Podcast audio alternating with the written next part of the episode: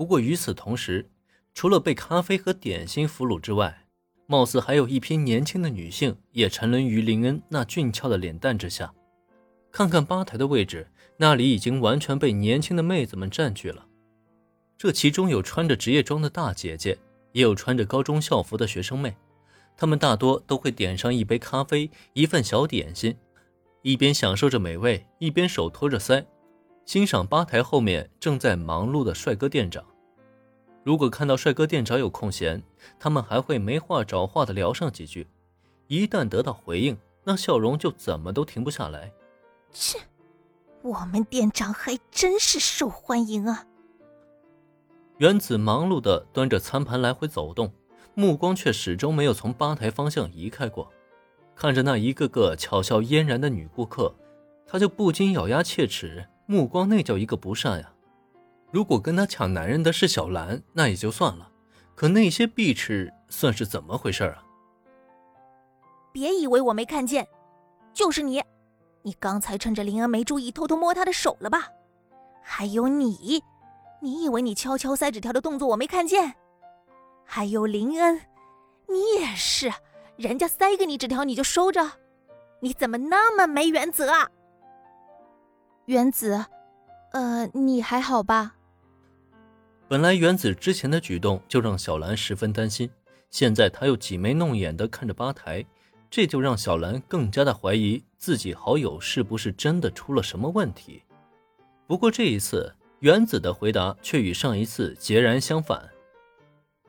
不好，我很不好，竞争对手太多了，我完全感觉不到任何优势。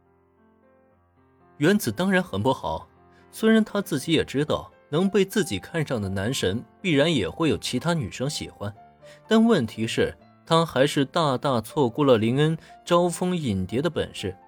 照这个趋势下去，他得面对多少竞争对手啊？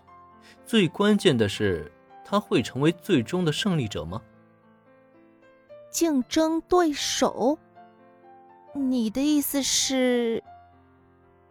听到原子的话，小兰一开始还没反应过来。但顺着原子的目光看向吧台，才不禁让她恍然大悟。林恩同学还真是受欢迎呢。虽然在学校已经见识过林恩的受欢迎程度，可没想到出了学校竟然也依旧如此。发出一声感叹后，小兰投向原子的目光也是带上了一抹怜惜。自己好友这段恋爱之路，恐怕是遍布荆棘呀。完全是受欢迎过头了。如果可以的话，我还真希望灵儿能丑一些，不那么受欢迎，至少这样我还能看到机会。小兰的感叹让原子不禁扁了扁嘴，但就在他这句话出口以后，小兰的一句反问让他下意识的愣在了原地。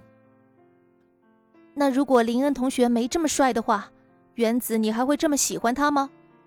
你到底是喜欢林恩同学的相貌，还是喜欢他的内在？毕竟说到底，原子，你也是今天才认识的林恩同学啊。